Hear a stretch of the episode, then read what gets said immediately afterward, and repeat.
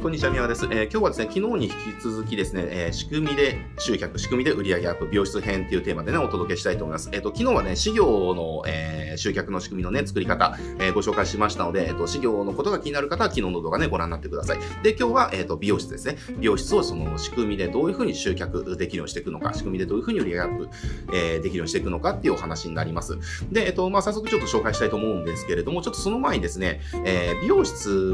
は、あの、これからから初めてクライアント獲得するライターさんとかコンサルの方ですね、とめちゃくちゃおすすめの業界なので、えー、ちょっとそれのね、理由をお伝えしたいと思います。あのー、美容室ってですね、あの、めちゃくちゃいっぱいあるんですよ。えー、これ、コンビニが全国に約5万6000だったかな ?8000 だったかな？えー、まあ、6万ちょっと届かないぐらいの数なんですよね。えー、まあ、セブンイレブンだとか、ファミマートとか、ローソンだとか、まあ、そういった、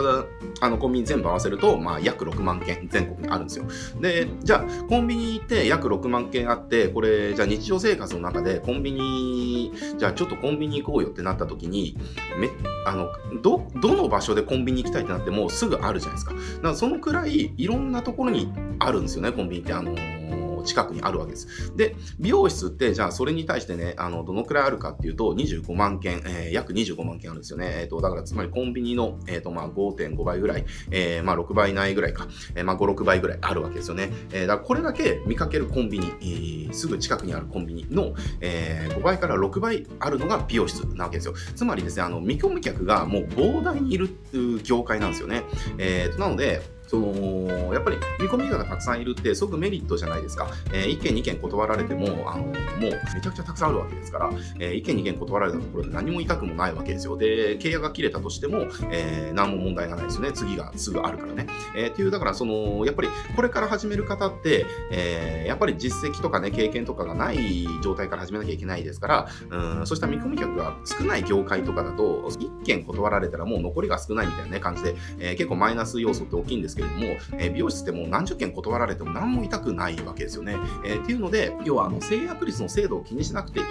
え、業界なので、あ、クライアント獲得の制約率の精,、えー、精度ですね、え。そこをね、気にしなくていい業界なので、まあそこがすごくね、あのこれから始める方にとっては大きなメリットなんじゃないかなっていうふうに思います。で、いっぱいあるので、例えばもし A 美容室、A 美容室と契約をして、そこでじゃあちょっと何かやってね、いい結果出たとするじゃないですか。で、いい結果出たとして、じゃあそこの A 美容室との契約が終わっちゃったとしたら、えー、その成果を持って、え、近くの美容室にまた行けばいいだけなんですよね。あそこの美容室でこういった施策やったら、あのこういった結果出たんですけれども、興味ありますかっていうことで声かけたら、えー、何々それ聞かせてって、これもうかなりの効果率でこうなるので、で、そしたらもうアポが取れますよね。で、アポ取って、実はそこの、まあ、守秘義務の、ね、関係でどこまで言えるかっていうのはありますけれども、あそこの美容室でね、こういったあの問題があったんで、こういった施策やったんですよね。で、その時使ったこあの工具がこういうのなんですけれども、これやったらあそこの美容室でこういった成果出たんで、同じようなことやったらどうですかってね、提案したら、あ、じゃあそれ、あの、うちもそういったとこちょっと問題あるから、えー、そのやりたいんだけどっていうふうになるわけですよ。えー、っていう感じで、実は1件契約が取れて、そこで何かしかの成果が1個出れば、あとはもう芋づる式で次のクライアントはあの勝手に増えていくみたいな、えー、ことなんですよ。で、しかもいなくなったら今の方法で次のクライアントの補充が簡単にできる業界、えー、なんですよね。っていう意味で、やっぱりあの初めてこう、クライアントね、これから獲得していく方にとってはすごくおすすめかなというふうに思います。じゃあそういったね、あの美容室をどういうふうに繁盛させていくのかっていうところですね。えー、まあそれが今日のお話になります。で、あのじゃあ実際その集客の仕組み、美容室の集客の仕組みを作っていこうと思った時に、あの何をやるかの前に、まず大前提として押さえておかなきゃいけないポイントがあります。で、それがずれると、実は美容室って繁盛するモデルになかなかなりづらいんですよね。えー、なので、ここのポイントは絶対ずらさないでほしいっていうところがあります。で、それ何かっていうと、あの単価が高いですね、あのお客さんだけが集まる美容室にしていかないと、そもそも美容室は儲からないってことになりますね。で、これちょっとね、あの儲かるの定義をちょっとお伝えしたいんですけれども、要はですね、安売りして経営者だけが儲かる美容室作っても、結局、美容師さんが働けど働けど楽にならずみたいな状態なわけですよね。えー、結局、安売りだから、会社はね、あの薄利多売で利益出るかもしれないけれども、えー、結局、薄利多売だから従業員に還元するお金がないわけですよ。だからね、その従業員が常に入れ替わっちゃうとか、あのこれ申し訳ないですけれども、1000円カットとかで働かれる美容師さんって、結構もう覇気がない感じの方多いと思います。えー、だからそういう風になっちゃうと、あの結局、なんでしょうね、えー、要は誰もが幸せにね、こう働けるような職場にはなれ得ない状態ですから、なので、あの、そもそも、その、従業員さんにもちゃんとね、あの、儲けが還元できるようにする。えー、働いてる人も要は幸せになれるような美容室を作ろうと思ったら、結局は単価の高い、質の高いね、えー、お客さんだけが集まる美容室にしていかなきゃいけないっていう、まあ、これがもう大前提としてあります。そういうじゃあ美容室を作ろうと思ったら、このね、一つポイントがあって、これもう絶対ここだけしかないんですけれども、えー、とですね、美意識が高い人だけをね、集客していくっていうことです。で、美意識が高い人っていうのは、結局あの、高単価、かつ、えー、来店頻度も短い、えー、し、気に入れば、要はよそに乗り換えるとか、えー、ホットペッパーでね、クーポン探して次のとこ行くとかっていうこともほぼしなくなりますので、やっぱりね、この美意識が高い人を集客するっていうところがポイントですね。実はですね、あの、美意識が高い人を集客するとですね、その単価が勝手に上がるっていうメリットもあるんですけれども、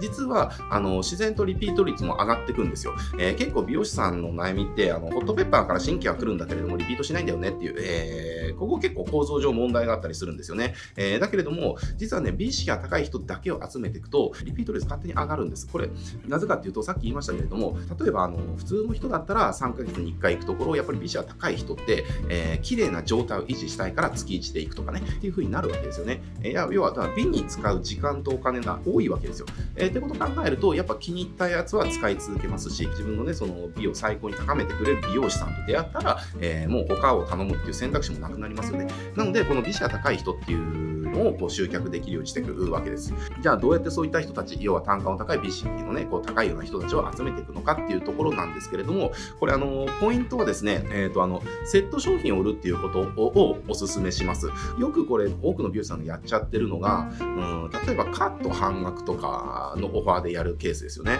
えー、例えばじゃあカットが3000円で、これ半額で1500円ですよ、みたいな。これ絶対やっちゃダメな例です。えー、だけど、セットで1万5000円です。で、これを、えー、5000円オフの1万円でやれます。えー、これがポイントです。あの、そもそも、セットで売って、その、やっぱ新規集客しようと思ったら、えっ、と、オファーっていうのは大事ですから、セットで売って、オファーで割り引いた後も、その、安さで行くお客さんが買えない価格で売るっていうところが実はポイントなんですね。えこれがじゃあ、例えば、3000円半額で1500円ってなっちゃうと、実は美意識が高いような人たちって、え要は3000円のカットのお店かっていうふうに思っちゃうわけですよ。これあの、確かに偏見なんだけれども、でも人ってそう見ますよね。えー、高いものはいいもの、安いものは、えー、それなりのものって、こういったやっぱりあの、偏見の目って持ってるじゃないですか。えー、だからなんでしょうね。じゃあ500円で食べられるラーメンに最高にうまいラーメンがあるわけがないみたいなね。えー、だけど1500円で売ってるラーメンだったら、これはうまいに違いないみたいな。えー、やっぱそういう風に見ますよね。で、これあの、何でもそうなんですよ。だから美容師とかでもそうなんですよね。えー、だからセットで1万5000円のお店と、じゃあセットで7000円のお店。えー、これじゃあどっちが品質が高いかって言ったら、えー、大体の人がセットで7000円ってまあそれなりなんでしょっていう風に見ちゃうところに対して、セットで1万5000円のところは、多分ここはしっかりしたサービスやってくれるんだろうねっていう風に、まあ、そういった思い込みがあるわけですよ。だから美視が高い人を集客しようと思ったら、そもそも価格を上げるっていうところが実は大事なんですね。で、ただ価格を単純に上げても集客がしにくいですから、それを集客するために、えー、セットで、えー、より価格を高くして、で、それを割り引くことによってお得感を出して、美視が高い人のその最初の一歩を踏み出しやすいようにしていくと。えー、ここがまず、あの、そもそも第一ポイントになりますね。で、もう一つが、要は何のセットを売るのかっていうところ、ここもまた一つポイント、重要なポイントになってきます。美容室ってカット、まあメインなのが、メインの商品がカット、カラー、えー、パーマ、トリートメント、この4つがまあメインの商品だと思います。まあスパとか、松エクとかね、そのネイルとか、まあそういったプラスワンのやつをやってるところもあると思いますけれども、それってやっぱりあのメインの商品になり得ないんですよね。えー、だからそのメインの商品っていうのは、美容室の場合っていうのは、カット、カラー、パーマ、トリートメント、この4つがメインの商品になるわけですよ。で、えー、この4つの中で、じゃあ何をそのセットの軸にしていくのかっていうと、これはもう絶対にトリートメントを軸にしたサービスにしていくっていうところはすごくポイントです。えー、これなんでかっていうと、トリートメントを軸にセットにするとですね、来店頻度があの早いお客さんだけが集まるんですよね。トリートメントって、要はトリートメントを使うお客さんって、綺麗な髪を維持したい、えー、髪を綺麗にしたいっていうお客さんなわけですよ。で、これってちょっとね、あの、マーケ的に考えてほしいんですね。あの、まあ、セールスライターさんだったら、今これ、もしかしたらピンときた方いると思いますけど、これピンときた方はかなりあの勉強されてる方なんじゃないかなと思います。美容室が扱う商品の中で唯一コンプレックス商品なんですよ。あの、トリートメントって。あの、コンプレックス商品って要は、要はどういうことかっていうと、まあ、これ YouTube の広告とかでね、あの、よくありますけれども、男性でね、あの、頭ちょっと薄い方向けの、その、か生えてくるよみたいな広告だったりだとか、えー、口臭のやつだったりだとか、うん、あとはなんか青ひげのやつだったりだとか、えー、あとはもう分かりやすくダイエット系ですよね。とか、あとシミとか、そういった系のやつ。要は人が自分の容姿に、容姿の部分でコンプレックスを感じてるもの。要はそれを改善してくれる商品。これって、あの、YouTube のああいうあの漫画系の広告、アニメ系の広告見て、みんな思うと思うんですけれども、あの、うさんくささも100%じゃないですか。うん、いやいやいやっていう、うん、もううさんくささ100%なんだけれども、でもあれだけ広告が出てるっていうことはどういうことかっていうと、儲かってるから広告出せるんですよ。つまり、うさんくささマックスなのに売れてしまう。要は、コンプレックス商品っていうのはそういったあのパワーがあるんですよね。で、しかもああいうのってあの決してお安い金額ではないですから、あのね、あのそこそこいいお値段しますよね。で、そこそこいいお値段するし、うさんくさいんだけど、でも買ってしまう。えー、それがコンプレックス商品が持ってるパワーなんですよね。あの、これ、コンプレックス商品がろくでもない商品ということを言ってるわけじゃないですよ。あの、売る商品がちゃんとしてれば、あの、それはいいものだけども、まあ、ろくでもない商品売ったら、そのそれはろくでもな商品ってことですね。あの、商品によって変わってくるってことです。